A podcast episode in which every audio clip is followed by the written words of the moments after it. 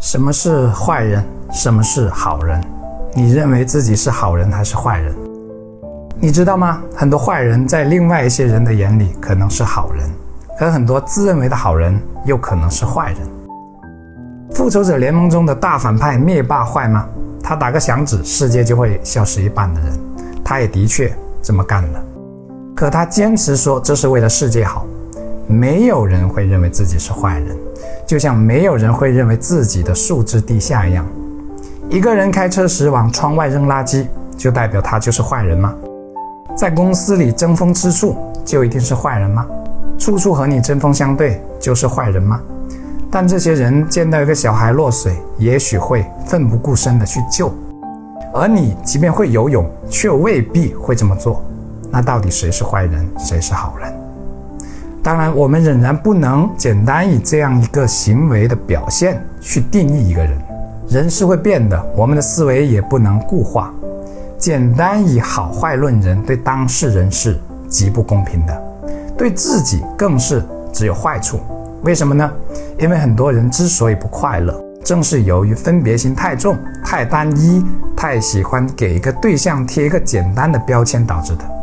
然后像盲人摸象的盲人一样，认为自己的看法才是对的。再来说报应这个话题，这是重点。有些人总喜欢说谁谁怎么还没报应。首先我们要弄清楚，我们来这个世界走一趟，并不是来看别人的报应，而是过好自己的人生的。往严重一点说，一心只惦记着别人的报应的人，其实是一种心理扭曲的表现。一个人盖棺方能定论，而且从历史来看，死了很久被算账的例子多得去了。